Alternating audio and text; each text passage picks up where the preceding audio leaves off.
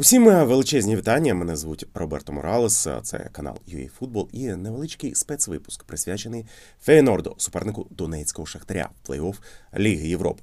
Я обіцяв зробити матеріал про цю команду. Отже, робимо зараз. Тут ви бачите за спиною починається Ліга Чемпіонів. Це найпочесніший турнір, але туди Шахтар не пробився. Фарту, скажімо так, не вистачило.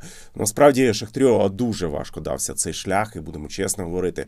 Пройти Рен було і подвигом, і теж збігом обставин. Стосовно Фієнорда, Фієнорд з одного боку команда, яка не дасть такої неймовірної динаміки, яку давав Рен в атаці. Атакувальний потенціал, ну, Фінорти, як всі представники ерадивізії, атака там, звичайно ж, на хорошому рівні. Але у Рена я вважаю атакувального потенціалу більше.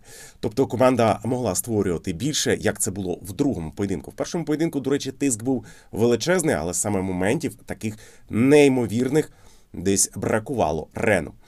Е, Фіонорд, е, відповідно, буде атакувати, але можна стримувати. Важче буде атакувати сам Фіонорд.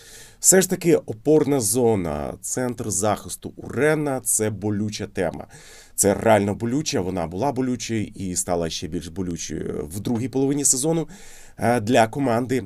Фінорда все не так. Фінорд команда більш збалансована в цьому сенсі і тому я вважаю, буде більш проблемна. Отже, Фінорд лідер ередивізії. Е, хоча я вважаю, що дистанція в 6 очок е, це десь рівень конкуренції. А 6 очок це чотири команди: це Азет Алкмар, Аякс, Аякс, як завжди, який має величезний фінансовий важель, а відповідно і кадровий. Ну і плюс, звичайно ж, ПСВ Ендховен. Фінорд поки що тримає лідерство. Я дуже чекав на останній поєдинок Фенорда проти Гронінгена, щоб зробити якісь свіжі висновки. Виявляється, чекав дарма. Матч виявився дуже непоказовим для Фенорда, абсолютно нетиповим. Плюс, коли трапилося вилучення у Гронінгена, то це взагалі не той матч, який варто розглядати і потім подавати як приклад. Ні, це зовсім інша історія. Але в цілому Фейнорд дуже дуже непогано виступає. Так невдача була в матчі ПСВ. Е, нагадаю, минулий сезон, і він вже тоді показав, наскільки команда має перспективи. Е, команда дійшла до фіналу Ліги конференції, де поступилася Ромі, але зіграла у фіналі краще ніж підопічні Жозе Моріньо. Це 100%. Команда була яскравіша, команда більше створювала, але ну ось немає. Е, такого досвіду, такого інстинкту хижака забивати, реалізовувати нагоди. Це досвід е, футболістів, тренера, це те, що не береться на порожньому місці.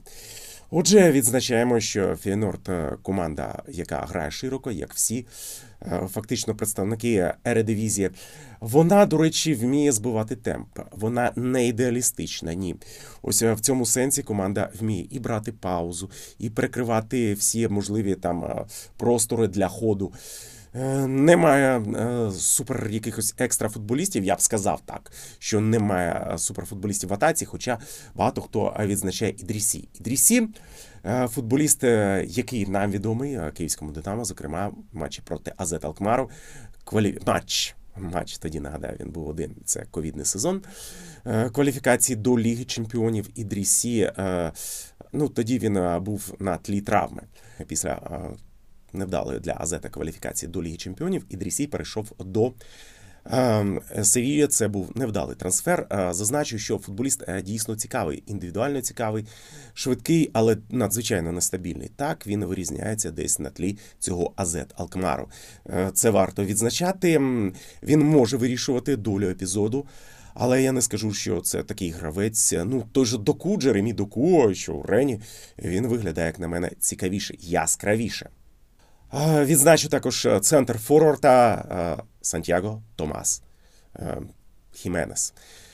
Людина аргентино-мексиканського походження. Не будемо акцентуватися, який у нього правильний паспорт, але найголовніше, що як центр форвард він поки що мене повністю не переконав, але епізодами він може діяти дуже небезпечно.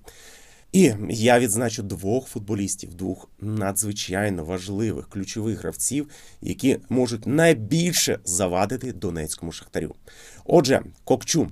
Турок Кокчум це футболіст, який має десятку на спині, і який за профайлом своїм глибинна десятка, але не пірло. Можливо, навіть краще за Пірло. Ну, звичайно ж, коли ти говориш краще за Пірло, люди будуть сміятися. Е, Не такий у нього суперпас, як е, у Андреа, але він краще відбирає, він робить все. Він грає другого опорника і розпочинає атаки і вміє абсолютно все. Це людина ну дуже дуже крутого профайлу, і я вважаю, з таким буде дуже важко. Ще один футболіст. З праської Спарти прийшов Давід Гансько, словак, центральний захисник Шульга. Дуже дуже класний гравець і дуже хороший центральний захисник. Я вважаю, що команда, отримавши його, просто додала, неймовірно додала. І такий центральний захисник він на вагу золота. Він і достатньо спокійний для того, щоб і партнерів так е, підтримувати. Це важливо. Е, Зазначу, що Ганско це велике надбання Фейнорда і капітал. Так, йому 25 років. Здавалося б, не юний талант. Е, Якщо я згадував Кокчу, е, ну ми кажемо турок. Насправді він нідерландець, народився в Нідерландах, вихованець школи Фейнорда. То тут інша історія. Взяли з іншої країни, з іншого чемпіонату і відразу розкрутили. Дуже сильний гравець. Я е, саме на цих футболістах акцентуюся, тому що центр буде важливим. І е, перекривати центр є кому у Тому потрібні нові ідеї Шахтарю. Потрібно знову ж таки певне везіння, але грати з цим суперником можна. Тут, е, я думаю, все ж таки буде трошки менше тиску в атаці. Трошки менше і трошки більше потрібно буде власних е, якихось атак, нестандартних дій від е, донецької команди. Гарне слот дуже хороший тренер, який розвиває футболістів. Нагадаю, що він теж, як і Ідрісі, е, він грав проти київського Динамо в кваліфікації, коли Азет не пройшов. Е, Він е, дуже прагне зараз виграти чемпіонат Ередивізії.